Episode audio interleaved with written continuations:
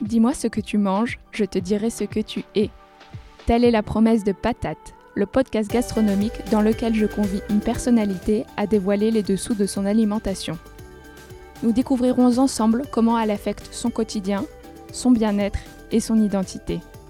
Car oui, manger est plus que jamais un acte engageant et engagé qui dépasse largement les rebords d'une assiette.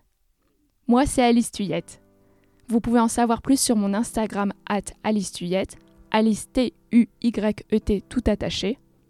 Et si l'épisode vous plaît, n'hésitez pas à me laisser une note et un commentaire sur la plateforme depuis laquelle vous m'écoutez, Apple Podcast par exemple.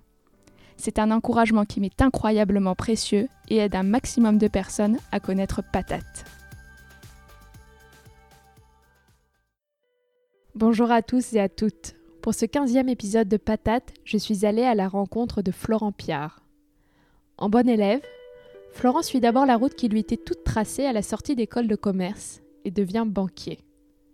Mais ce petit-fils de résistant, biberonné à la bonne bouffe et élevé dans le culte de l'artisanat, de la paysannerie et du petit commerce, a un jour décidé de vivre en ligne avec ses convictions les plus profondes. Florent, c'est cela. Faire ce que l'on dit bien plus que dire ce que l'on fait. Il décide alors d'ouvrir les Résistants à Paris, un restaurant où l'on mange bien d'abord, et qui s'est donné la mission de sublimer les produits issus de l'agriculture paysanne.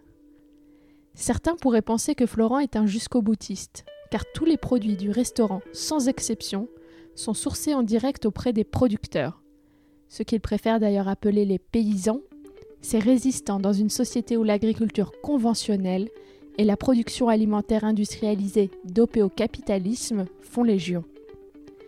Je voulais donner la parole à Florent, car sa démarche est si singulière et replace l'alimentation au centre de tout, de notre vie ou de notre survie sur Terre, puisqu'il est bien sûr question d'écologie, et de notre lien aux autres, car la défense de la paysannerie, c'est s'engager pour une société qui a du sens.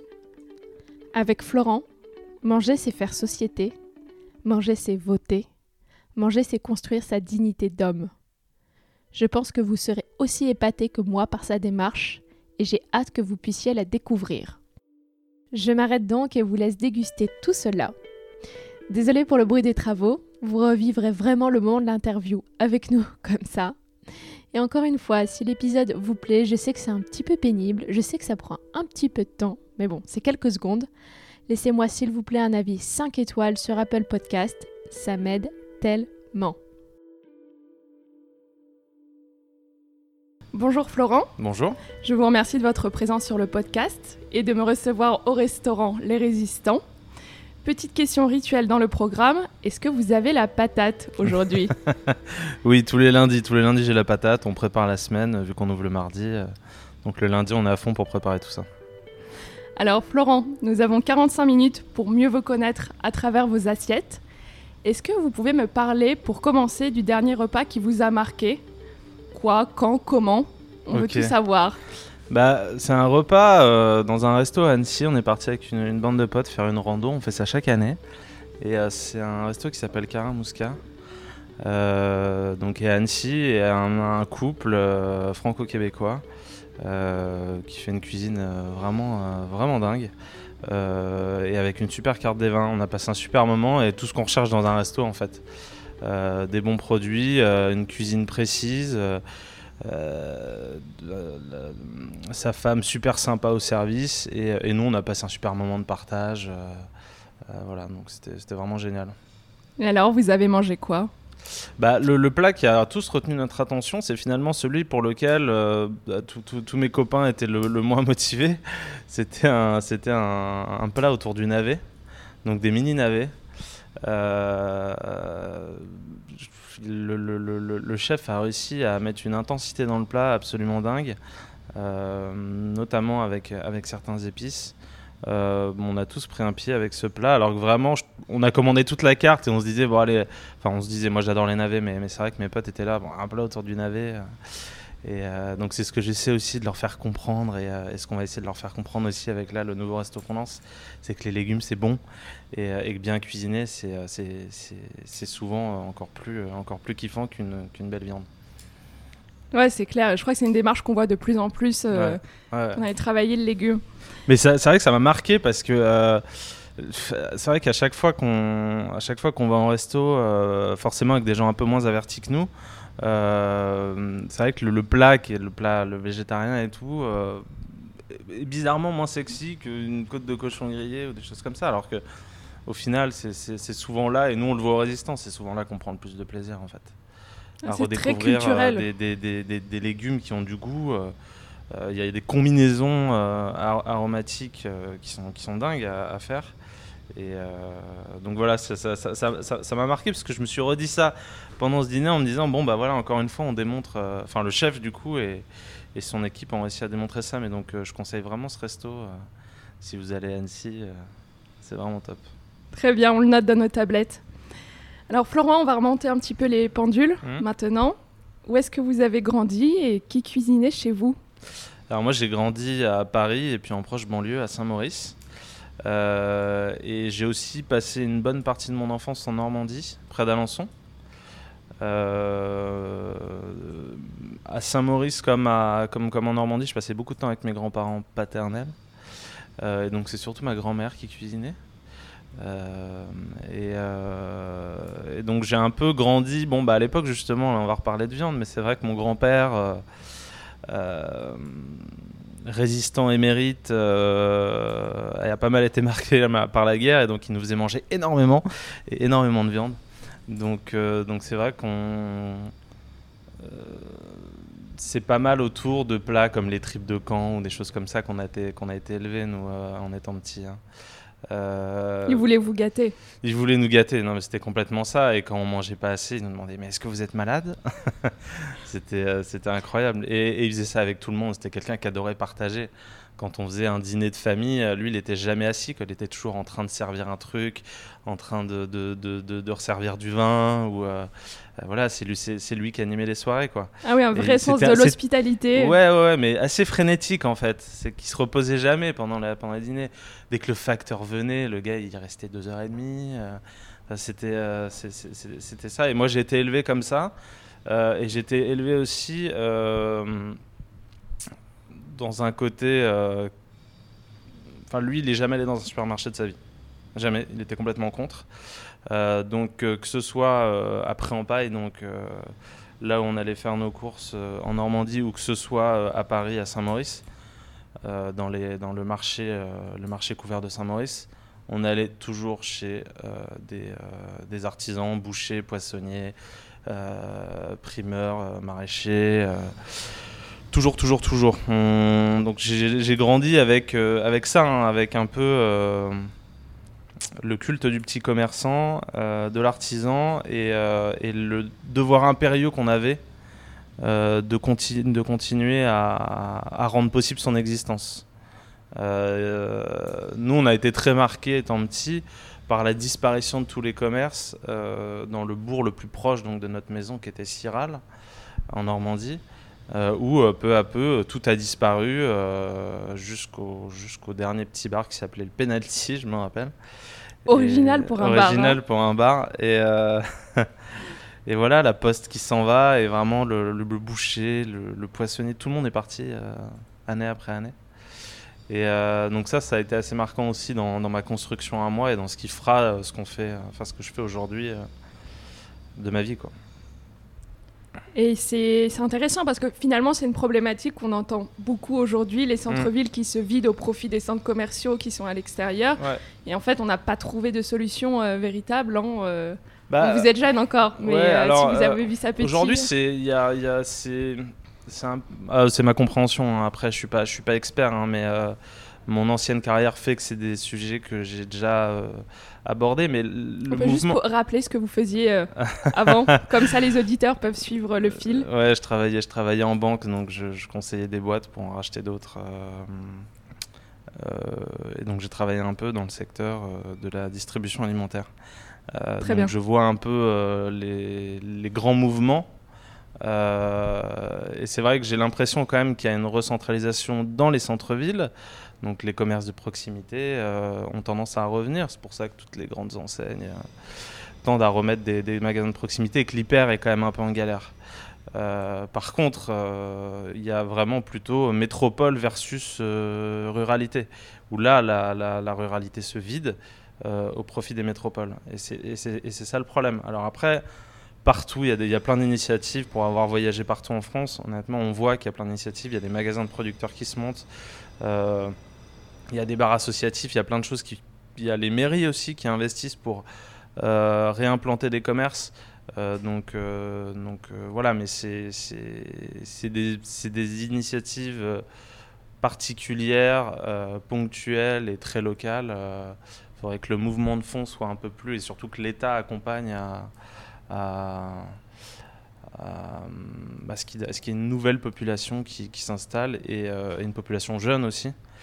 Euh, dans, ces contrées. Et euh, je fais déjà une digression, mais euh, c'est vrai que nous, l'agriculture la, qu'on soutient et les, producteurs, même si je préfère parler de paysans que de producteurs avec qui on travaille, prônent une agriculture qu'on appelle paysanne. Et justement, l'agriculture paysanne, c'est aussi ça. C'est permettre à plus de gens de s'installer en divisant un peu le, foncier, euh, et donc permettre aussi de euh, recomposer cette ruralité en ayant euh, une nouvelle paysannerie qui, qui se réinstalle. Donc c'est un sujet qui est, hyper important pour nous parce que en faisant ce qu'on fait, on contribue indirectement à ça aussi, à une toute, petite échelle, mais on, y contribue quand même. Ah, vous le faites, c'est ce tout ce qui compte. Et comme vous digressez, pardon, je me permets également de le faire, vous qui avez cette vision justement pour vous, pour la manière une manière de manger qui se rapproche justement de cette agriculture paysanne. Est-ce que vous êtes plutôt optimiste quant au changement que vous voyez venir? Bah, en fait, il y, a deux, euh, y a deux choses. Il y a le changement qu'on voit venir au niveau climatique, et là, c'est difficile d'être optimiste euh, euh, parce qu'on en, voit déjà, on en voit déjà les effets. Et encore, je pense que nous, ici en France, on est relativement gâtés par rapport à d'autres régions du monde qui en voient encore beaucoup plus les effets. Euh, donc il y a ça, ça c'est difficile parce que le processus est quand même bien engagé et qu'on voit que euh, la volonté politique est quand même pas, pas hyper active sur le sujet. Euh, maintenant, je suis hyper positif dans un autre, d'une autre manière, c'est qu'il y a énormément, énormément d'initiatives, notamment des gens de notre génération, pour faire bouger les choses et pour faire en sorte, et encore plus des, gens de la génération des, encore plus jeunes, pour faire bouger les choses. Et donc je pense que le mouvement va s'accélérer. Donc je suis hyper optimiste parce que la prise de conscience est là. Maintenant, plus personne peut réfuter ça. Euh, donc euh, je pense que le mouvement euh, vers une société qui est compatible avec, avec notre planète est en marche et va s'accélérer au fur et à mesure. Donc je suis optimiste, mais après c'est vrai que quand on voit déjà on en est en termes, au niveau de l'évolution climatique, ah, c'est quand même un peu compliqué. quoi. Mhm. Il y a ce double mouvement. Bah, Alors, nous digressions, mais on était parti des assiettes que vous mangiez quand vous étiez petit. Est-ce que euh, aujourd'hui, c'est toujours des plats que vous aimez manger, ces plats en sauce, ces plats franchouillards un peu roboratifs dont vous parliez? Est-ce que c'est encore vos petites madeleines? Ouais, ouais, complètement, complètement. J'ai toujours plaisir à manger des tripes. Hein. Euh, non, non, non. Euh, la, la, la, cuisine que faisait ma grand-mère, qui était vraiment une cuisine très simple. Euh, finalement, c'est toujours celle qui me, qui me fait vibrer. Alors après, moi, j'ai moins tendance à manger de la viande qu'avant. Euh, parce que typiquement, nous, le repas chez mes grands-parents, c'était quand même vraiment... Euh, l'entrée, c'était du jambonneau ou des choses comme ça. Après, c'était c'était des tripes ou, ou un steak avec des pommes de terre. Enfin, c'était des trucs très, très, très basiques, hein, mais très, très bien faits avec des super produits j'ai toujours plaisir à manger ça, même si maintenant j'ai tendance à quand même euh, manger beaucoup plus de légumes, euh, beaucoup plus de légumes qu'avant. Et aujourd'hui, Florent, manger, ça représente quoi pour vous? Bah, Ça représente euh, plein de choses. Ça, ça représente. c'est difficile de classer. Il y a, y a deux, deux, pans importants. Ça représente un acte militant, ça c'est clair. Chaque fois qu'on va faire nos courses, on pose un acte militant parce qu'on choisit de, euh, de donner notre argent et de pousser un mouvement, que ce soit euh, un supermarché, euh, un maraîcher ou un revendeur, ou quel, que soit le circuit, on contribue à soutenir une filière.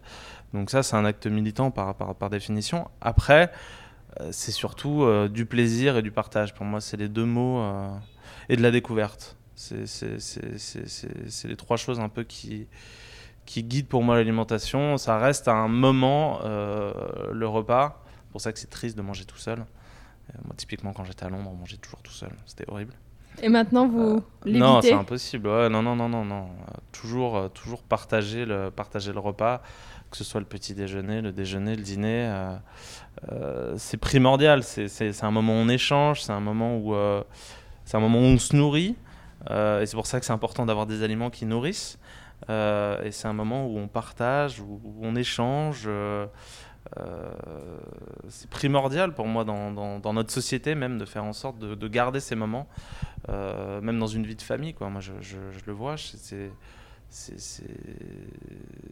on, si, on, enlève ça, on, on fait, on fait plus, on fait plus famille, comme on fait plus société. C'est ça, c'est un des rares moments qui nous reste, je crois, où on prend le temps de vraiment se parler et d'échanger. Exactement. On va bien sûr parler du restaurant Les Résistants, où nous sommes. Sur le site, on peut lire qu'il s'agit d'un restaurant engagé au concept totalement novateur. Alors, Florent, puisque vous avez fait école de commerce, que, vous étiez, que vous étiez banquier, est-ce que vous pouvez me pitcher en quelques mots, comme on dit en joli français, le projet? Bah, c'est ça un peu la complexité, du coup je vais pas répondre à la question.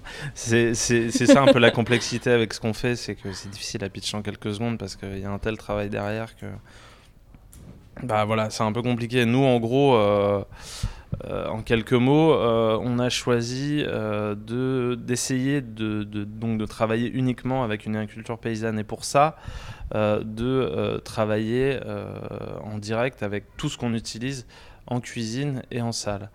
Euh, et donc d'enlever tout produit agro-industriel euh, de notre cuisine ou de notre service. Et donc euh, pour ça, moi je suis parti d'abord un an et demi avant l'ouverture rencontrer, à l'époque ça devait être 200-250 producteurs, pour avoir une base de, base de producteurs avec lesquels travailler. Et, au fur et à mesure, on a, on a défini une charte, à la fois générale et par produit, pour sélectionner ces produits. Euh, et, ce qui fait qu'aujourd'hui, on a un restaurant qui euh, travaille en direct avec euh, près de 120 producteurs, 120 paysans sur, sur la partie cuisine et, une centaine de vignerons.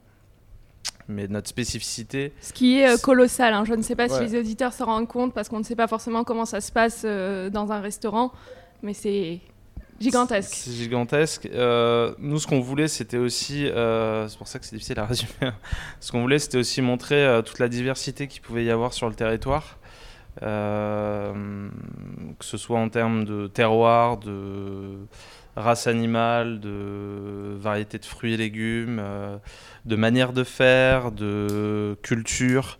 et donc c'est pour ça que, étant à Paris, plutôt que d'avoir une démarche ultra ultra locale, ce, qui, ce, qui est, un peu compliqué. Euh, on a choisi, euh, on a choisi de, plutôt de, d'être une sorte de, de, de, synthèse de, de, tout ce qui se passe dans les, dans les, dans les différents pays qu'on a en France. voilà. quoi d'autre? C'est-à-dire, quand on vient s'attabler chez vous, on est sûr que tout ce qu'on mange, et quand je dis bien tout, ça va du sel, exactement, oui, c'est là, c'est là. Euh, merci Alice. Euh, c'est exactement tout ce qu'on utilise, du sel, tous les légumes, toute la viande, tout. Euh, les noisettes, tout, tout, tout, tout ce que vous trouverez, le vin, les spiritueux, tout ce que vous trouverez, à part quelques petites exceptions comme le thé, le café et, et le chocolat. C'est les trois exceptions qu'on a. Euh, tout le reste vient de, vient de producteurs avec qui, avec qui on bosse en, direct, qu'on est tous allés voir sur place, tous, sans exception, euh, et avec qui on entretient une relation euh, maintenant depuis, depuis deux ans et demi, trois ans. Quoi. Beaucoup, beaucoup d'entre eux, on est déjà allé les revoir. C'était hyper important pour nous. Il n'y a pas que le produit, quoi. C'est nous, ce qu'on cherchait à comprendre pour chacun des produits qu'on prend, c'est OK, en quoi c'est un produit de qualité? On parle de qualité à tort et à travers aujourd'hui. Mais nous, on s'est dit, il faut qu'on aille voir ces gens pour essayer de recomprendre pour chacun de leurs produits ce que le mot qualité veut dire. Qu'est-ce qui est facteur de qualité? Euh, Je sais pas, dans un camembert par exemple. Et en fait, il y en a plein, plein de facteurs. Ça va de la manière dont la prairie est tenue, la manière dont la prairie est faite, la race animale, combien de temps il passe dehors, le foin, comment le, foin est fait, euh, quand est-ce que le lait est collecté, est-ce qu'il est réchauffé, quel ferment. Il y, a des, il y a des dizaines d'étapes pour chaque produit. Euh, et, à chacune de ces étapes, le paysan met une intention et pose un acte. et on a voulu, pour chacun des produits qu'on trouve ici, et chacun des produits que Clément, le chef, travaille en cuisine, pour chacun d'entre eux, on a voulu recomprendre comment ils étaient faits. Et, c'est pour ça que ça a pris, ça a pris énormément de temps, mais c'était passionnant. Et nous, euh, moi j'avais une base agricole nulle. Donc j'ai appris, j'ai appris avec eux, quoi, au fil des rencontres, en posant des questions et puis euh, et, en échangeant avec eux, en déjeunant avec eux, en dînant avec eux, euh, en dormant chez eux. Pas avec eux. Non, non. voilà. Oui, c'est-à-dire que ça va bien au-delà de se dire simplement on va prendre les meilleurs produits possibles pour les mettre dans ce restaurant. C'est on remonte complètement euh, la filière et euh, voir quelles sont les mécaniques derrière ce produit. Ouais, exactement. Et puis après, euh, c'est vrai que c'est difficile de dire meilleur produit, quoi. nous, on prend des produits qui nous parlent et avec la avec trois impératifs qui soient bah, qui aient du goût euh, qui soient naturels on a un transition là-dessus euh, et qui soient nourrissants. C'est vraiment les trois les trois choses. C'est pour ça que nous par exemple euh, vous trouverez que des légumes issus de semences paysannes ici. Parce que on n'a pas envie de prendre des légumes qui ont été sélectionnés pour autre chose que pour ce qu'ils sont et pour autre chose que euh, le goût et les nutriments. Si le seul facteur, évidemment qu'il y a un facteur productif, tu peux pas planter des choses qui produisent pas, sinon tu vas pas durer longtemps. Mais ça doit pas être l'alpha et l'oméga de tout. Et, euh, c'est pour ça qu'on, c'est pour ça qu'on, ça fait partie des, ça fait partie des, euh, des prises de position qu'on a pris. mais ça, des prises de position comme les semences paysannes, tu les as sur tous les produits avec les, les, huîtres diploïdes, avec. Euh, tu as, plein de choses, avec le, les, les, les, vaches nourries uniquement à l'herbe. Euh, sur, sur chacun des produits, en fait, tu as, des prises de parti qui sont hyper fortes euh, et dont on essayé de nous détourner les agro-industriels. donc, nous, au, restaurant, on essaye de, tant bien que mal, avec le peu de temps qu'on a avec les clients, enfin, on essaie de leur en accorder un maximum, mais faut aussi instiller chez eux une. une enfin, faut aussi les amener à poser des questions.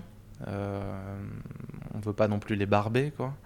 Euh, on essaie d'aborder de, ces sujets et de, et, de, faire comprendre tout ça aux gens euh, pour qu'ils voient leur assiette d'une autre manière et que eux, à chaque fois, comme tu posais la question tout à l'heure, se rendent compte que quand ils se nourrissent, ils votent en même temps en fait quand ils vont euh, dans un supermarché, ils donnent leur voix à ce supermarché.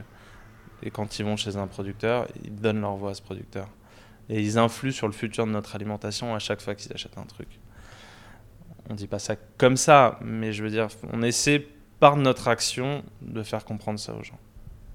Et le message est bien reçu selon vous généralement? Ça dépend, la réception? euh, Ça dépend euh, de plus en plus parce qu'on a, on a, on a de plus en plus d'habitués, donc on on progresse avec eux aussi sur ces sujets.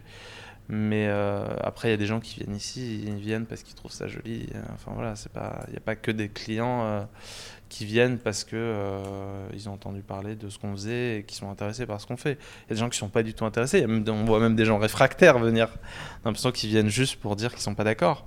Et c'est très bien, ça permet le débat. Moi, je, je pense qu'on on adore tout ça. Marc qui gère la salle et je pense que c'est les clients qui préfèrent au final. Euh, mais non, non, non, on voit quand même que, euh, on voit quand même que les clients sont hyper réceptifs. Hein, c'est magique. Mais après, euh, voilà, c'est un, schéma qui, revient tous les soirs, tous les midis, tous les soirs, et qu'on essaye de tenir. je ne sais pas si vous aviez vu le menu, mais derrière, on explique aussi pas mal de choses sur les producteurs avec lesquels on travaille, sur la manière dont on a sélectionné les produits.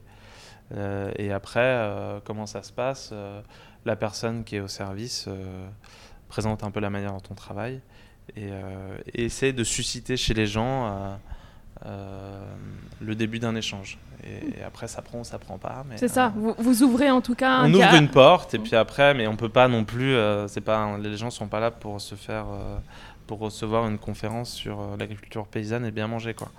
Ils viennent là pour passer un bon moment et, voilà. Si après ils ont des questions et que ça les intéresse, nous on est hyper content d'y répondre.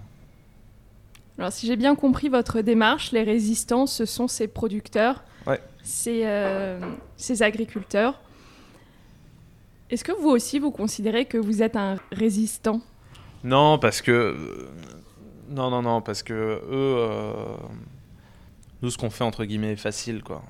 Je ne considérerais pas notre acte comme étant de la même nature qu'une personne, qui, qu'un éleveur... Euh, euh, qui est en plein milieu d'un milieu ultra conventionnel et qui, il y a 25 ans, a dit non, je vais me mettre en agriculture biologique. Euh, avec ses enfants qui vont à l'école et euh, dont tout le monde euh, se fout de la gueule. et les, contre vents et marées avec des rendements qui chutent, des, une manière de réapprendre son métier avec ses convictions. c'est ça de la résistance. Nous, nous on, pose un acte résistant, mais je considère pas que je considère que nous on est surtout des passeurs. On est surtout là pour pour euh, pour transmettre euh, ce que, ce que les producteurs nous donnent euh, et les mettre en valeur. La cuisine, ça sert à ça, ça sert à mettre en valeur les produits qu'ils nous envoient. Et c'est pour ça aussi qu'on a une cuisine très brute ici. Parce que le but, c'est pas de dénaturer ce que ces gars ont fait, ou ces femmes. le but, c'est c'est juste de le mettre en valeur et de, et de le magnifier. mais donc non, nous, on est, on est juste des, mon passeur, c'est pas joli parce que c'est devenu. Euh, c'est un peu devenu un mot fourre-tout. Et ouais, non, non, et puis bon, ça fait surtout. Euh, ça fait surtout euh, Ah, ça... ok, d'accord. Je, je, surtout migrant. maintenant. Ouais. donc c'est pas trop le. mais, le dire autrement. Enfin, vous voyez le, le, le, truc, quoi. Nous, nous, on transmet quelque chose. On est juste là pour transmettre quelque chose. et c'est pour ça que, c'est pour ça que notre nouveau restaurant va s'appeler l'Avant-Poste. L'avant-poste, ça y est, on a le nom. Ah, je, euh, Et l'ouverture est... prévue quand? Pour septembre. Euh, parce que pour nous, euh, nous on est, on est une sorte de courroie entre, entre tous ces paysans qui, qui luttent activement à l'arrière et, et, les citoyens que nous on a en face chaque jour au restaurant. Mhm. C'est pour moi, et, et c'est marrant parce qu'on avait l'idée de ce, ce, ce, nom et puis après on allait avec Gaëtan, donc, qui va être le, chef là-bas, qui était le, qui était le second euh, ici au Résistant. On allait chez Grégoire Desnoulets, qui est un, qui est un des maraîchers donc dans la Manche à, à l'EC, avec lesquels on, travaille le plus. Euh, et c'est marrant parce qu'il a employé ce terme, ah avant même qu'on lui dise qu'on allait l'appeler comme ça. Donc on s'est dit, bon, bah en fait, oui, c'est ça. Euh, ça me paraît hyper important, cette, cette, cette notion, en fait. Ce qu'on va essayer de faire dans ce nouveau resto, c'est d'aller encore un peu plus loin. Euh, et, euh, et de militer activement pour un autre sujet qui est hyper important pour nous et qui est connexe, hein, évidemment, qui est la, biodiversité alimentaire. Donc essayer de montrer, euh, de montrer aux gens que, évidemment, il n'y a pas qu'une tomate rouge avec une grosse grosse peau euh, et euh, une aubergine violette et une courgette verte et euh, qui a toute la même forme, tout le même goût, voire pas du goût, surtout pas, de goût, mais qu'il existe des milliers de variétés de légumes, des dizaines de races animales qu'on a complètement abandonnées pour des raisons généralement de productivité et qu'elles ont un intérêt gustatif mais également un intérêt agricole notamment avec le réchauffement climatique aujourd'hui. Euh, qu'est-ce qu'on va faire euh, si on n'a qu'une seule variété de chaque truc qui ne sera probablement pas résistante aux nouvelles conditions? Eh ben, on va faire comme ce que les, les, agro-industriels font. On va les foutre dans des serres euh, chauffantes, on va les bourrer de, produits phytosanitaires et on va les couper de, de leur milieu. C'est, pour moi, c'est ça le truc qui. Euh, désolé, je digresse encore. C'est ça le truc qui est le plus marquant dans l'agriculture depuis 70 ans, on va dire. C'est qu'on a inversé, euh, a inversé les choses. Avant, les plantes étaient adaptées au milieu, et là, on a essayé d'adapter le milieu aux plantes. C'est complètement con. Euh, je suis pas agronome, mais même comme ça, ça me paraît complètement stupide.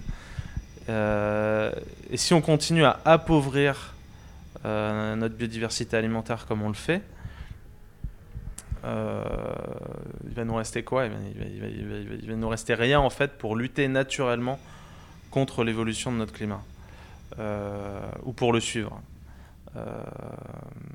Donc ça, ça, a un intérêt agricole et donc c'est un intérêt sur notre future indépendance alimentaire vis-à-vis d'un modèle conventionnel. Et ça a un intérêt gustatif infini. Euh, d'ailleurs cet après-midi on reçoit euh, au restaurant euh, le Conservatoire du Goût, dont on est membre, avec Rachel Lagière, avec qui on fait, avec elle et avec son, son, défunt euh, mari Christophe Coligny avec qui on a un peu travaillé au début, euh, des résistants. Euh, donc on fait de la sélection variétale par le goût. et donc Clément et Gaëtan vont travailler avec elle sur des variétés, essayer de voir si elles ont de l'intérêt, qu'est-ce qu'on peut en faire en cuisine. et c'est des initiatives qui sont pour nous, pour nous primordiales. Voilà. Et Florent, quelle a été la genèse de votre prise de conscience euh, Comment est-ce qu'on devient restaurateur et un restaurateur aussi engagé après avoir été banquier euh, bah après, il y a, y a, d'abord une prise de conscience personnelle, c'est-à-dire dire ok, qu'est-ce que j'ai envie de faire de ma vie? Bon bah, il, s'est trouvé qu'à un moment donné, euh, Bon, moi j'avais suivi tout un cursus euh, de bon élève assez classique euh, que vous avez suivi aussi peut-être.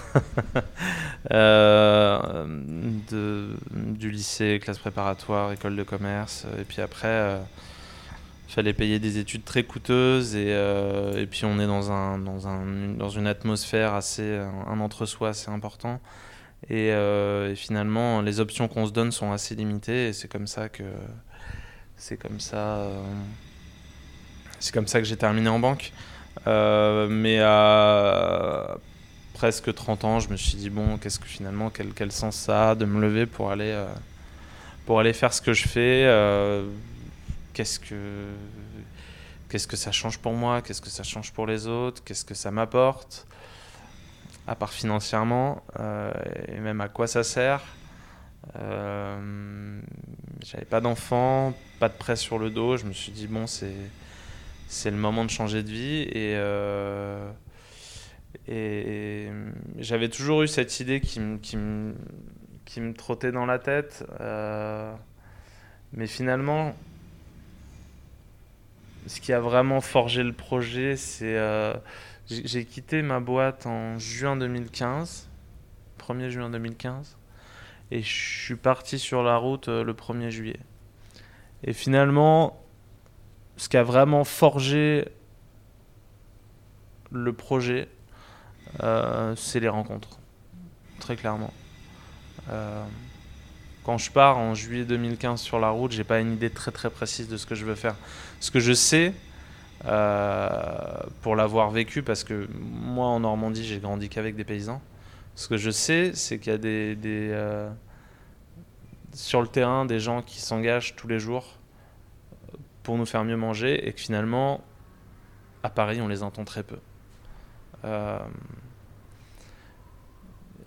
et donc, c'est un peu une intuition que j'avais, et c'est en allant sur la route finalement que, très rapidement, hein, en quelques mois, euh, les contours du projet tels qu'ils sont aujourd'hui euh, sont nés. C'est ça là le projet s'est vraiment fait en route, littéralement. en route, complètement. Mais que feriez-vous si vous n'étiez pas restaurateur? Parce que finalement, euh, la promotion de l'agriculture paysanne, ça peut se faire d'une autre manière. On peut penser, euh, je sais pas, vous auriez pu devenir justement agriculteur, euh, vous pourriez être dans l'associatif, tout un tas de choses. Alors moi, je suis très attaché à la vie citadine. Donc je, je, je, pense pas que ça aurait été pour moi. Euh, j'ai 33 ans, hein, donc c'est pas, pas fini. Mais en tout cas, pour l'instant, c'est pas comme ça que, que, je vois les choses pour la vie, euh, la vie rurale. Euh, après, je pense que je me serais plutôt orienté vers. soit vers l'accueil, parce que j'aime beaucoup ça. soit, donc, par exemple réinventer euh, une autre manière euh, de voyager ou, euh, ou, l'hôtellerie ou des choses comme ça. Mais plus, plus le truc qui m'aurait plus branché, c'est un métier d'artisanat, ébéniste. Il y, y, a pas mal de gens qui se, qui se réorientent euh, avec, avec mes profils qui se réorientent dans ces métiers et, euh, et c'est des métiers passionnants. J'ai rencontré un gars il n'y a pas longtemps euh, avec qui on va travailler ici, il va nous faire quelques couteaux. Donc c'est un coutelier, il s'appelle Sylvain Ménout, il est à, à Montreuil. c'est un gars qui bossait dans une boîte d'informatique et, et, qui s'est lancé en coutellerie, il fait des couteaux vraiment géniaux. Ma femme m'en a acheté un. Euh, je conseille à tout le monde d'en acheter. C'est un travail de titan qu'il fait. Euh, et, c'est passionnant. On est allé le voir avec Clément euh, dans son atelier. C'est passionnant. Un métier comme ça, j'aurais vraiment adoré faire ça si j'avais pas fait ça. Si j'avais pas fait restaurateur, un métier comme ébéniste, coutelier, c'est vraiment. c'est vraiment, vraiment incroyable et c'est aussi des métiers créatifs. on travaille avec des matières naturelles. Et, euh, ouais, c'est des métiers qui ont du sens aussi, et c'est des savoir-faire hein, euh, que ces gars entretiennent. Euh, parce qu'on n'a pas parlé de savoir-faire depuis tout à l'heure, mais c'est hyper important aujourd'hui, et notamment dans l'agriculture. Il y a, plein de savoir-faire qui disparaissent tous les jours. et c'est hyper important que certaines fermes soient reprises et que les anciens puissent transmettre tout ce qu'ils ont appris euh, euh, pendant leur vie d'agriculteur, notamment en, fromage. On voit des, sur certaines appellations des, des, manières de faire certains fromages qui vont disparaître, quoi. Parce que les derniers, les derniers remparts eh ben, finissent par, par prendre leur retraite, par. Ouais, et c'est des activités qui ne sont pas reprises, et comme ça se passe c'est de, toute façon une transmission euh, par les actes et par la parole. Euh, ça peut se perdre. Il y a ça, et puis il y a, il y a des milliards de choses euh, dont on pourrait parler. si on reprend le fromage, il y, a des, il y a des... quand on abandonne une cave, il y a des caves qui ont. Enfin, une cave d'affinage, par exemple, ça, ça, a une mémoire incroyable. Chaque fromage qui va sortir de cette cave, de par tous les champignons, toutes les bactéries qui seront dans cette cave, ça, va donner une, une dimension particulière aux fromages qui sont dedans. Bah, si le gars il arrête sa cave, qu'est-ce qu'on en fait? Elle, disparaît en fait. Elle est abandonnée. C'est des, des, dizaines, voire euh, centaines d'années de, construction finalement euh, qu'on abandonne. C'est des richesses incroyables. Et ça, c'est tous les jours. Alors il y y a, quand même de plus en plus de jeunes, on le voit sur la route, qui reprennent des exploitations. Donc c'est pour ça que c'est il y, a, le versant optimiste. Ouais, exactement, exactement. Il y a, y a... mais parfois c'est vrai qu'on on voit des choses disparaître et on se dit putain il y a personne. Évidemment on pourrait le faire nous-mêmes. C'est facile d'attendre des autres qui fassent ce qu'on devrait faire nous-mêmes. Mais... Mais on se dit merde, il n'y a personne pour reprendre ce truc. et puis il faut choisir ses batailles à la fin. Et oui, oui, on ne peut pas tout faire. Non, peut pas tout faire.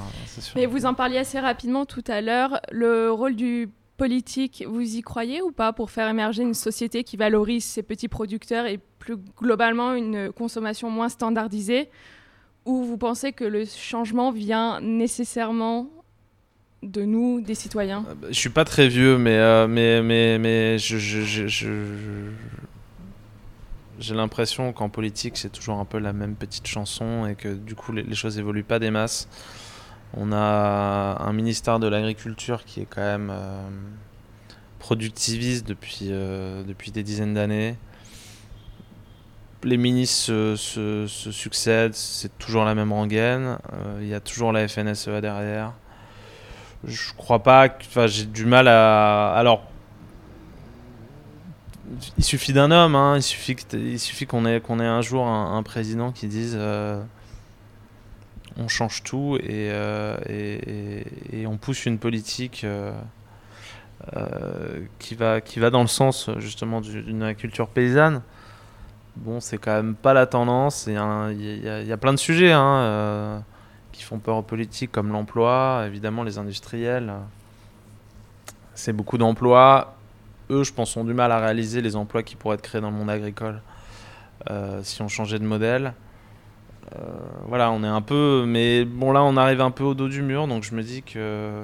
Disons que les politiques, ils accéléreraient, ils accéléreraient les choses. Mais le changement, j'en suis convaincu, pour répondre plus directement à votre question, le changement, il viendra des gens. Il viendra de cet acte, encore une fois, de consommation. C'est un peu un gros mot consommation, mais, mais, mais c'est vraiment les gens qui, en disant non, moi je veux ça, je veux ce produit, euh, qui, qui, qui, qui changeront les choses. Ouais, à la fin, pas- c'est une question de demande. Et euh, les- les- pour les gens, est-ce que c'est plus cher ou pas de, de manger, de Euh, mieux manger? Bah, ça dépend de là où on habite, déjà. Parce que ça dépend des circuits de distribution auxquels on a accès. Finalement, à Paris, c'est pas forcément là où c'est le plus simple de, de, de bien manger à, un bon prix. Mais, euh, mais après, euh, très honnêtement, que ce soit. Alors, c'est hyper large comme sujet, mais. euh, déjà, il y a qu'est-ce qu'on mange? Parce que, disons qu'on a un panier, on a un, on a un budget. Qu'est-ce qu'on met à l'intérieur de ce budget? Qu'est-ce, est-ce qu'on, quelle, quelle part on donne à la viande? Déjà, si on réduit drastiquement la viande, on aide quand même pas mal notre portefeuille. Donc, on mange moins de viande, mais on mange de la meilleure viande. Euh, ensuite, sur les légumes, aujourd'hui à Paris, il y a, la ruche qui dit oui, il y a plein d'AMAP. Euh, Il y a plein de magasins super comme le Zingam euh, qui, euh, qui distribuent des, des fruits et légumes d'une très très grande qualité. Donc non, il y, a- moyen, suivant les quartiers, c'est pas forcément hyper facile, mais aujourd'hui il y a moyen en rééquilibrant euh, la manière dont, dont on s'alimente euh, de manger avec quasiment n'importe quel budget, de, bien manger avec quasiment n'importe quel budget. Il y a aussi, il y a Ce qui aussi est encourageant. ce qui est hyper encourageant, ce qui est hyper encourageant. Euh, et je le vois. Enfin, après, encore une fois, dans la réalité, c'est plus simple parce qu'on peut aussi avoir son potager, on peut s'alimenter, on peut aussi s'auto-alimenter euh, pas mal. Euh, à Paris, euh, tout de suite, il y a un circuit de distribution, donc il y a un intermédiaire, donc les prix augmentent. Donc voilà, c'est- plus compliqué, mais et ça demande de s'organiser.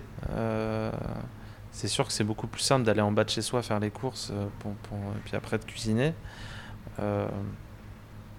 que de se dire tous les samedis matins je vais aller chercher mon panier à la map, nanana. Ce qu'on va me donner euh, bah, finalement euh, me sera imposé donc je vais devoir cuisiner en fonction. Euh, nous c'est une mécanique à laquelle on est habitué ici mais euh, mais, mais, mais c'est pas forcément hyper simple, faut s'organiser. Moi j'ai une fille, je vois, on a peu de temps.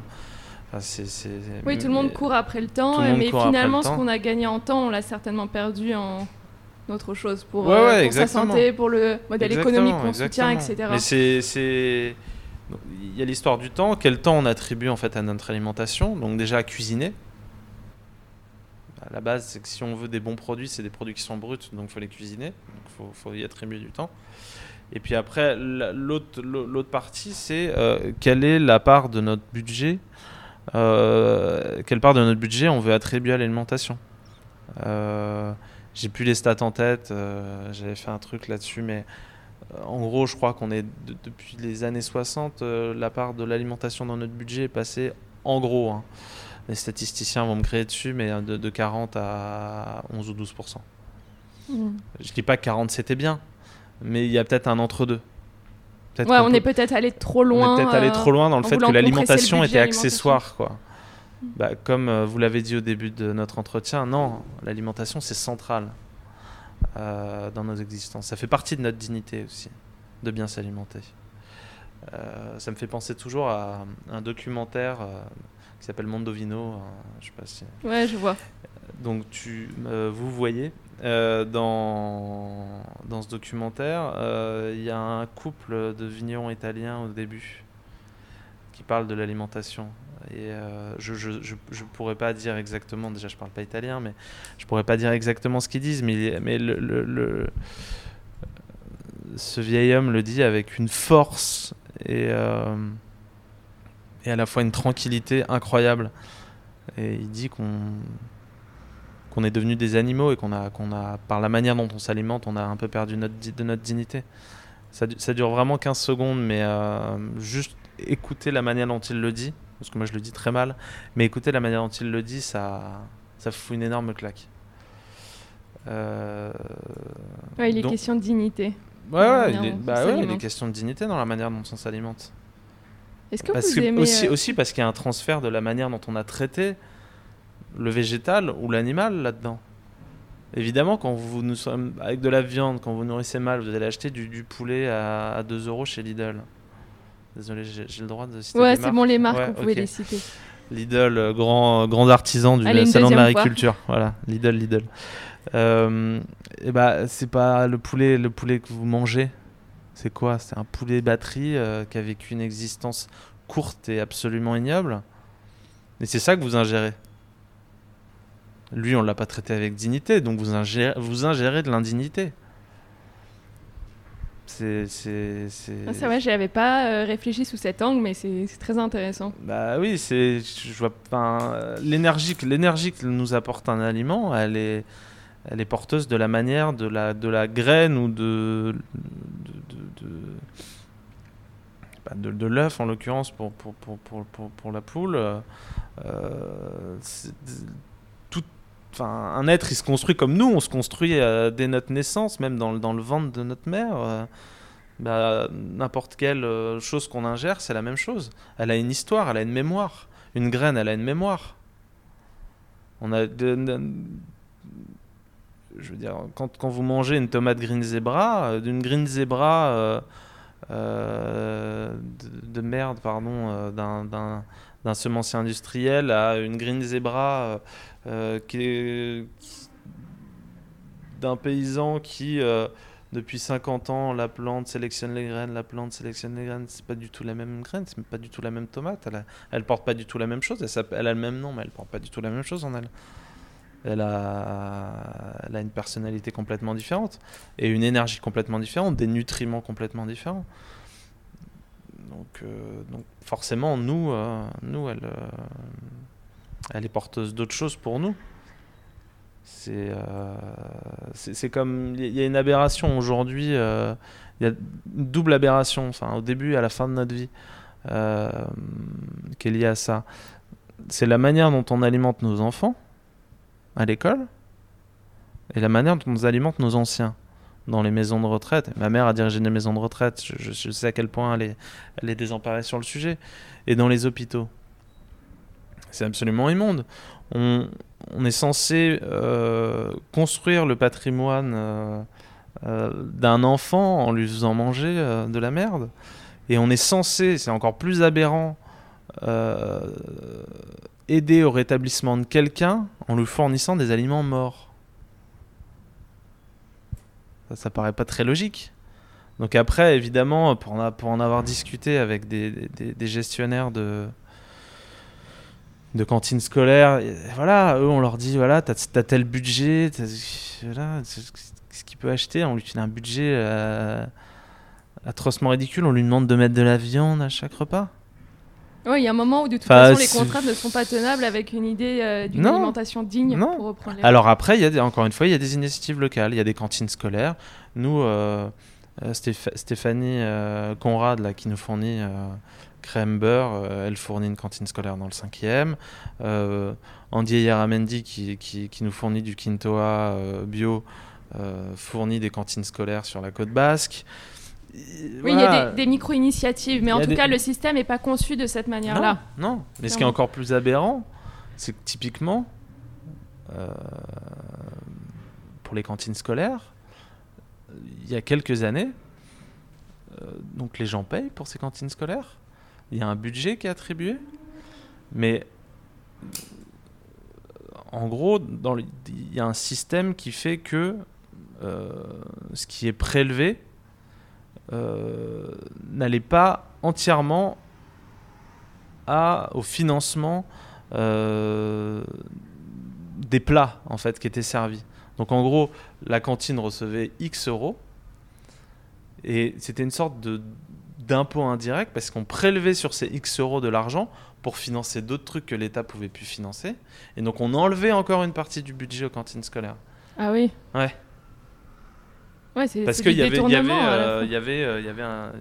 Enfin, s'il y a quelqu'un qui écoute et qui est, qui est dans, dans, dans l'administration publique, il y, a un principe comme quoi euh, ces, ces taxes, en gros, peuvent être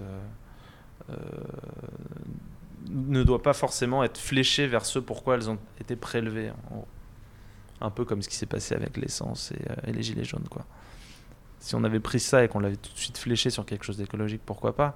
Mais si on prend quelque chose et qu'on le flèche sur autre chose et qu'on dit à l'autre, bah vas-y, débrouille-toi avec tes 3 centimes pour faire un truc correct pour des gamins, c'est compliqué quoi. Et ça montrait bien à quel point c'était pas prioritaire pour les décideurs de bien nourrir les enfants quand même absolument dingue.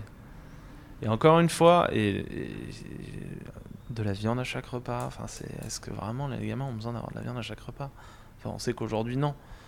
Euh, on dit pas de devenir vegan, on dit juste euh, de, peut-être réallouer une partie du budget qui est là pour qu'ils aient de la bonne viande et, euh, et, pour qu'ils aient des bons légumes, quoi. et mais, mais juste pour pour revenir à ce que je disais, début, fin de vie, Ouais, à des moments de vie où on est censé prendre soin des gens. Exactement. Je dis pas qu'il faut pas entre les deux ne pas en prendre soin, mais là il y a des, quand même des moments. Euh, moi à l'hôpital, je, trouve ça mais absolument hallucinant qu'on serve ça aux gens. Alors sans transition, Florent, est-ce que vous aimez cuisiner? Oui, j'adore cuisiner. Alors le euh, problème d'une vie parisienne, c'est que généralement on a une cuisine qui est pas très euh, pas très accueillante parce qu'on n'a pas beaucoup de place. Donc moi j'ai vraiment une kitchenette, donc c'est pas forcément hyper agréable de cuisiner. Je prends beaucoup plus de, de plaisir à cuisiner euh, euh, à la campagne que, que, que, que, à Paris. Mais oui, j'adore cuisiner. Euh, c'est une de mes activités favorites. Qu'est-ce que vous aimez faire surtout? Ou est-ce que le chef Florent Piard bah, a une petite spécialité? Non, non, j'ai pas de petite spécialité, mais moi j'aime bien faire des grands plats familiaux en fait. Euh, c'est vrai que euh, et des trucs très simples. Hein, je suis pas, je suis pas, je suis pas un grand technicien. Euh, mais là, là, pendant la canicule de la semaine dernière, une belle salade de lentilles avec plein de choses dedans, ou, des choses très fraîches, hein, un taboulé avec plein d'herbes. Non, non, je fais, des choses assez simples, hein, mais, mais, mais j'adore, j'adore cuisiner. Et quand vous passez une mauvaise journée, hmm. ou vous avez un petit coup de blues, qu'est-ce qu'on trouve dans vos assiettes à ce moment-là? Euh... Ou vous faites comme d'habitude? Ouais, non, non, non, non, je, j'ai pas. Franchement, je pense pas que la, mon humeur ait un impact sur la cuisine. Au contraire, je pense que quand j'ai passé une, journée de merde, je, ça me permet de, ça me permet de couper avec cette journée. Je rentre chez moi, je cuisine. Euh, je, soit je, alors je, peux pas cuisiner tous les soirs, donc c'est pour ça que je fais souvent aussi des choses euh, euh, qui, qui, durent plusieurs jours. Ça, ça, correspond aussi euh, par rapport à ce qu'on disait tout à l'heure à une vie citadine. c'est qu'on qu'on essaie de faire faire des choses qui, qui, qui font qu'on a qu'on a qu'on cuisine pas tous les soirs. Mais non non, pour moi la, la cuisine c'est justement c'est plutôt un remède anti blues. ouais. Et quand vous êtes avec des amis en vacances, en week-end, mm. je ne sais pas, et mm. qu'ils sortent les apéricubes et euh, le vin du supermarché, comment est-ce que vous faites? Parce que c'est derrière la question, c'est socialement comment est-ce qu'on fait pour euh, tenir ses engagements? Est-ce que vous êtes toujours un mangeur exigeant? Bah oui, oui, oui, c'est sûr, c'est sûr. Euh, franchement, c'est. Après, c'est vrai qu'au fil des années, surtout avec avec vraiment mes potes, il y, y, a de moins en moins. Enfin, les gens font les gens ont quitté le cercle ou sinon ils font attention Non, ils font attention. Après, euh, c'est vrai que je pense qu'il faut pas non plus. Euh, faut pas non plus. Euh, comment dire. Il y a des gens qui sont pas sensibles à ça. Hein. je veux dire, on a beau essayer de les sensibiliser, ils le sont pas. ils considéreront toujours que c'est un truc de bobo et tout. Donc voilà, on peut pas, on peut pas changer ses potes. Il y, en a, y, en a, y en a qui sont comme ça. Et, voilà, je passé à côté des trucs et je mange autre chose. C'est pas, c'est pas un drame, mais. Mais non, non, je, je, vais pas être le gars non plus à chaque soirée à sermonner les gens, sinon c'est chiant. Je sais pas, j'ai pas envie de faire ça. Pas... Mais, mais force est de constater que de toutes les manières, encore une fois, autour de moi, tous les gens changent et tous les gens s'adaptent, et même ceux qui étaient les plus réfractaires, euh, finalement, euh, pas forcément par mon biais, mais finissent par évoluer. Et, voilà, donc euh, franchement, autour de moi aujourd'hui, les gens, les gens sont plutôt conscients, et donc je me retrouve rarement à des dîners où les gens sont allés acheter des trucs infâmes et, du, vin de supermarché. Honnêtement, ils font. Le vin, ça arrive encore un peu. Le vin, ça arrive encore un peu, mais, mais franchement, de moins en moins. De moins en moins. Et c'est vrai que je, quand il y a vraiment du. S'il y a du baron de l'Estac, j'en boirai pas. Hein. ça, c'est clair. mais euh, je bois de l'eau, c'est pas grave. Oh, il y a toujours une alternative. Il y a toujours une alternative, hein, et puis c'est bien, hein, c'est une soirée on boit moins de vin, on boit plus d'eau. Euh, mais par contre, c'est vrai que j'ai de plus en plus. Enfin, j'ai pas que de plus en plus, j'arrive plus à. Il y a des choses que je peux pas manger, quoi. Ça, je, peux, pas, je peux juste pas les manger. Et vous dites quoi aux gens qui vous disent euh, justement que c'est un truc de bobo, de faire attention à son alimentation? Euh, C'est compliqué, ça, dépend de la personne que, que, que tu as en face en fait. Hein. Ça dépend vraiment. Euh, on essaie toujours de convaincre hein, et de faire prendre conscience aux gens que, que c'est un mouvement global et que c'est structurel. Euh, généralement, on y arrive, mais, euh, mais bon, après, il y a des gens, hein, quand les gens sont vraiment obtus et réfractaires, hein, je ne peux rien faire de plus. Est-ce qu'il y a des aliments qui vous dégoûtent? J'ai compris que vous ne mangez pas les aliments euh, complètement industrialisés, mais je veux dire par goût véritablement. Par goût, honnêtement, j'aime tout, c'est terrible. Euh, des trucs que j'aime pas. Franchement. Euh, même les trucs que j'aime, que j'ai longtemps pas aimé, je finis par les aimer. Donc, j'ai une histoire compliquée avec les huîtres. J'adore ça. Et puis après, euh, et puis après j'ai une mauvaise expérience, du coup j'en mange pas pendant des années. Et puis après, je... Il y a des cycles? Ouais, là sur les huîtres, il y a des cycles. Euh, là, je suis vraiment, je suis vraiment en haut du cycle. Vraiment, j'adore ça. Euh, surtout depuis que, depuis que je mange celles de, des Yvon là avec lesquelles on travaille au restaurant, qui sont juste fabuleuses. je, non, franchement, j'aime tout. Et Florent, qu'est-ce qui vous donne le plus d'énergie en dehors de la nourriture? Euh, c'est une bonne question. Euh, bah, je vais, je, vais, faire vraiment une réponse euh, assez cliché, mais, mais c'est vrai. Hein, c'est ma fille et ma femme, très clairement. Je pense que sans ma femme, il n'y aurait pas eu ce projet. Est-ce qu'elle est aussi impliquée dans le projet non, directement Non, pas du tout. Non, non, elle n'est pas impliquée directement. parfois, je lui demande des conseils, mais c'est très rare. Non, non, par contre, elle est impliquée dans le fait de me soutenir. Il euh, faut savoir que quand j'ai quitté mon boulot et que, j'ai, que, le, que les contours du projet se sont précisés, j'avais à peu près tout le monde pour me dire que c'était n'importe quoi, euh, que c'était impossible euh, de bosser comme ça. et vous étiez déjà avec elle à ce moment-là oui, oui, ça fait bientôt 11 ans qu'on est ensemble. non, et elle, elle vous a soutenu sur ce euh, projet soutenu contre vents et marées. Euh... Est-ce qu'elle, elle a une carrière c'était pas forcément évident de... conventionnelle Oui, oui, elle a une carrière beaucoup plus conventionnelle. Euh... Et... heureusement, j'ai envie de dire d'un certain point de vue, parce qu'après, faut pas être... Euh, voilà, euh, sa carrière conventionnelle m'a permis de faire ça aussi. Euh, nous permet aujourd'hui de pouvoir avoir un foyer qui vit bien avec son enfant. heureusement que ben voilà, là, c'est en l'occurrence c'est la femme qui, qui fait vivre le foyer, donc Non, non, heureusement qu'elle est là, mais heureusement qu'elle est là à tout point de vue. Elle est, elle est, elle est... Il n'y aurait jamais eu la résistance sans elle. Jamais. Jamais. Et il y aurait, d'ailleurs, il n'y aurait pas eu l'avant-poste non plus. hein. Parce que c'est vrai que c'est exigeant comme boulot. hein. Euh, et son soutien est primordial. Et puis après, le shoot d'énergie, c'est, ma fille. hein. Quand tu te lèves le matin et que tu vois son sourire, ça te fait oublier tous tes problèmes. Et, euh, voilà. C'est, euh, c'est vraiment les. Les deux piliers. Ah ouais, complètement, complètement.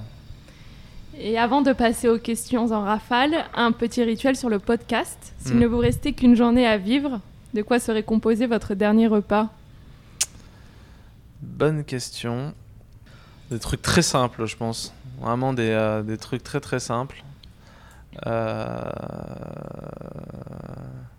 Je pense qu'en plat, enfin, vous voulez un menu ou euh, Ouais, entrée, euh, plat, dessert. Ah, euh, entrée, plat, dessert. Ou on peut le Euh, faire plus déstructuré aussi. hein. Non, mais non, mais un truc très simple en entrée, un truc frais euh, avec de la betterave. C'est un légume que j'adore et qui est souvent mésestimé, je trouve. Après, un plat avec un, un gratin dauphinois de ma belle-mère. Je vais, je vais, euh, je vais être un peu faillot sur ce. Ouais, vous gagnez quelques points là. Mais non, non, mais elle, elle fait, elle fait, elle fait le, le meilleur gratin dauphinois possible, imaginable. Et c'est un, c'est un plat qui, euh, c'est un plat qui rassure vachement, je trouve. C'est un plat. Je pourrais manger que ça. J'ai pas besoin d'être accompagné. On a toujours, met- on met toujours un gratin dauphinois pour accompagner quelque chose. En l'occurrence là, la manière dont elle le fait, euh, ça, se, ça, ça- suffit.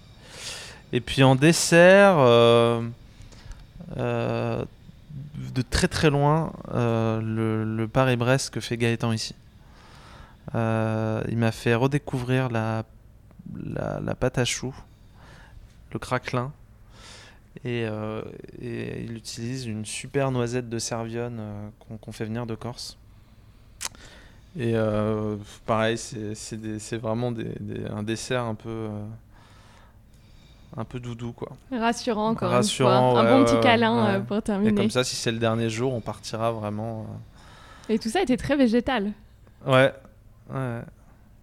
Ouais, ouais, non, non, je- honnêtement, j'aurais pas envie d'une viande pour mon dernier jour, non. non, non. Alors, on- comme je le disais, on approche de la fin de l'épisode. Est-ce que Florent, vous êtes prêt pour des questions courtes auxquelles il faut répondre le plus vite possible? Ok. Mais j'autorise les digressions spécialement avec vous. C'est l'interview Patate en rafale avec Florent Piard. Sucré ou salé? Salé. Petit déjeuner, déjeuner ou dîner? Déjeuner. La campagne ou Paris? Euh, la campagne. Resto du coin ou table étoilée? Resto du coin. L'autre restaurant, marque ou initiative que vous auriez aimé lancer? Bah, restaurant, ouais, Septime quand même. C'était quand même révolutionnaire à l'époque. Légumes racines ou légumes d'été? Racine. Résistant ou gourmand avant tout? Les deux, en général. Votre assiette, vous êtes du genre à la partager ou plutôt chacun son plat, pas touche? Euh, partagé, ouais, clairement, j'adore. Légumes, viande ou poisson? Euh, légumes. Un plaisir coupable que vous ne voudriez raconter à personne? Oui, euh, moi mon plaisir, mon plaisir coupable, euh, c'est euh, le seul truc que je grignote en fait, c'est quand j'ai du fromage dans le frigo. Genre ça fait pas un pli, je rentre du boulot, je me fais du, je me fais euh, du fromage. C'est un plaisir, c'est vraiment le plaisir que je me fais dans mon coin. Un bout de pain et du fromage. Vin rouge ou vin blanc? Ouh, dur. Vin blanc. L'engagement dans la vie, liberté ou nécessité? Liberté, liberté. Je pense qu'il faut. Là, je vais digresser, mais je pense qu'il faut, faut pas. Faut laisser. Faut laisser aux gens la liberté que ça devienne pour eux nécessaire. Fromage ou dessert? Euh, Putain, c'est dur ça aussi. Fromage. Le cuisinier que vous admirez Bon, à l'exception de Gaëtan. Et. Clément. Euh, Et ça peut être une toque célèbre ou votre euh, belle-mère. Non, ça, je vais pas non plus être trop trop faillot. Euh, Bon, il y a un truc, c'est que moi je suis pas très genre dans l'admiration des chefs et tout, c'est pas trop mon truc. hein. Euh, J'ai rencontré, un... on a enfin, on a rencontré un gars il y a pas longtemps qui bosse super bien, qui s'appelle Patrice Gelbar. donc je le, je le, citerai, ouais. Patrice Gelbar. Il est où? Il est à Gennevilliers. Trois ingrédients que vous avez toujours dans votre cuisine bah, Du poivre, du bon poivre, euh, de chez Rollinger, euh, que j'ai toujours, quelles que soient les saisons, dans ma cuisine. Ou pas, quelles que soient les saisons, on peut, on peut dire en ce moment. Ah, ok, d'accord. Ouais, parce que sinon, euh, c'est un peu compliqué. ben, en ce moment, qu'est-ce que j'ai dans mon frigo? Donc, on va prendre un intemporel, entre guillemets, donc ce, ce poivre. là, en ce moment, j'ai du Sarawak chez lui. Euh, bah là, j'ai un super euh, Beaufort chalet d'alpage. Euh, il y en a déjà plus parce que finalement vous, vous le mangez aussitôt qu'il est dans le frigo. Hier, ouais. Donc il est peut-être plus dans le frigo. et puis après, qu'est-ce qu'il y a? Il est un peu vide mon frigo là. Il faut que j'aille faire des courses. Ouais, si j'ai acheté du, du Gouel chez Terroir d'Avenir pour ne pas les citer. Quesaco euh, c'est euh, du lait euh, fermenté. Ça vient de la, je pense, de la ferme des Sept Chemins avec qui nous on commence à travailler là. On reçoit un veau de chez eux le mois prochain. Et donc c'est une, c'est une tradition bretonne, le gouel. Et c'est pas du lait ribot, hein, c'est différent. Euh, mais euh, c'est un lait qui est fermenté avec des ferments vraiment. Euh, des ferments indigènes en fait. Et c'est un des seuls produits laitiers qui est fait comme ça. T'as jamais goûté? C'est super bon. Je n'ai jamais goûté. Ça donne quoi en termes de goût? Bah, c'est hyper doux en fait. C'est hyper doux. C'est. C'est un peu épais, c'est hyper doux, c'est hyper floral, c'est magnifique comme produit laitier. faudra venir goûter ça à la rentrée. On en aura la rentrée. Euh. Et c'est un, produit ultra local qui ne se fait qu'à cet endroit. Euh, il y a une vraie tradition et comme je le disais tout à l'heure, c'est des ferments euh, indigènes et donc qui ont leur histoire et qui sont entretenus jour après jour par les quelques paysans qui font ça, dont la ferme des, des Sept Chemins. Et on est allé les voir avec toute l'équipe et euh, et, c'est Cédric Briand euh, qui nous avait euh, conté cette magnifique histoire. Et, donc on sera très content dans les deux restaurants d'en avoir, s'ils en ont pour nous, d'en avoir, d'en avoir à la rentrée. De votre frigo au restaurant. Voilà. La région de France où l'on mange le mieux. Oula. C'est le moment de se faire des amis et des ennemis. Où on mange le mieux, c'est différent parce qu'en fait, il y a où on mange le mieux, c'est-à-dire où il y a en fait des des endroits où on peut bien manger et où en fait euh, la, la, la, matière agricole, on va dire, est la plus riche et nous permet de mieux manger. Si c'est ça, euh, je pense que la Corse est quand même pas mal placée. Je pense qu'on ne réalise pas à quel point euh, on est dans un pays de cocagne. Chaque région dans laquelle on va, chaque département dans lequel on va, a une richesse qui est quasiment similaire. On trouve de tout partout. Euh, et c'est incroyable. Et c'est vraiment une réflexion que je me fais tout le temps. Donc c'est difficile de. C'est pas pour botter en touche, mais c'est difficile de, de, de, de, mettre en avant une région plutôt qu'une autre parce que ce qui est remarquable, c'est que cette richesse, on l'a partout. Et, euh, et, chaque région, alors évidemment, il y aura moins de fromage en Bretagne et, euh, moins de vin euh, dans le nord de la France, mais dans les Hauts-de-France, comme on dit maintenant. Mais après, ouais, on a une petite relation avec la Corse. On, aime beaucoup la Corse ici. le, pays, le Pays Basque, on mange super bien au Pays Basque. Et puis en Normandie, en Bretagne. malheureusement, en Normandie, au niveau restauration, c'est quand même notamment en Basse-Normandie, c'est quand même pas. C'est difficile de trouver chaussures à son pied, notamment là où moi je, vivais, là, dans... près d'Alençon et tout, il n'y a rien, c'est terrible. Euh, mais par contre, il y a, y a, énormément de super produits, quoi. Énormément. Entre amis, vous enfilez votre tablier ou vous réservez un resto?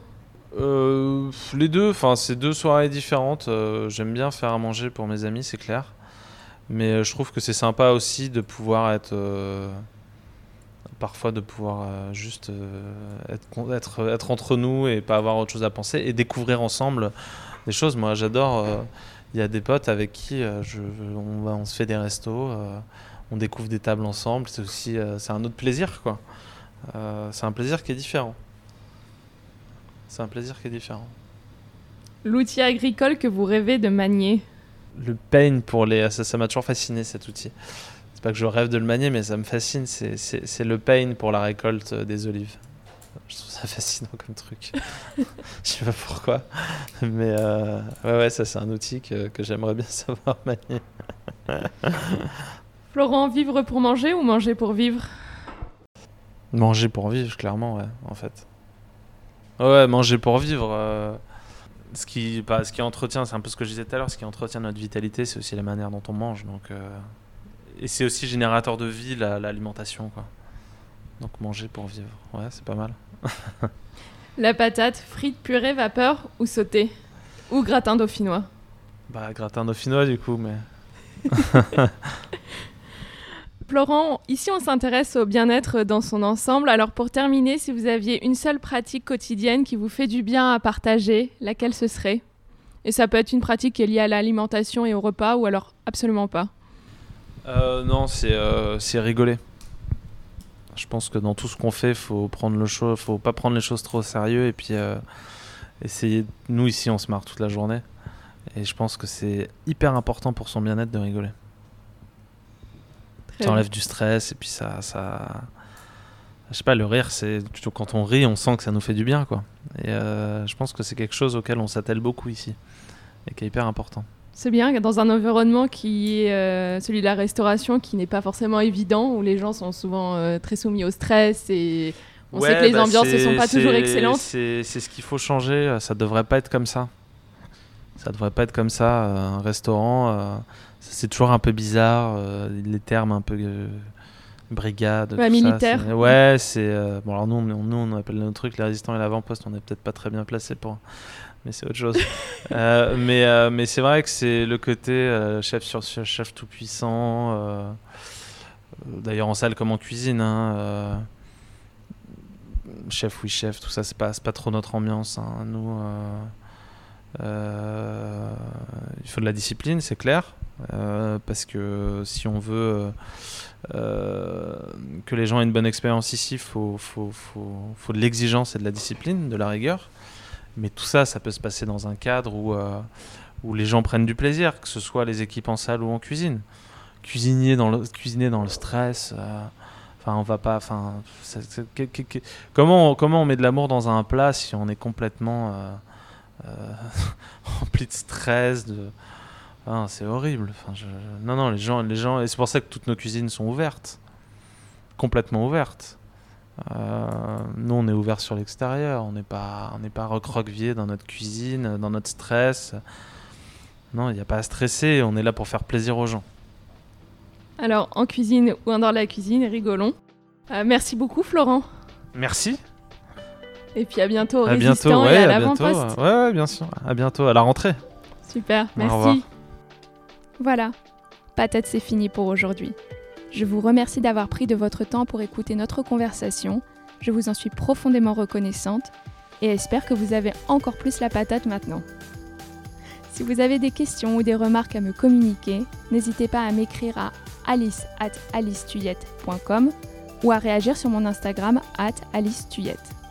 Je ferai de mon mieux pour vous répondre. Le mot de la fin Régalez-vous et rappelez-vous que vous êtes parfait et parfaite comme vous êtes, où que vous soyez dans votre vie. Vous êtes exactement au bon endroit au bon moment. Allez, à très bientôt sur Patate.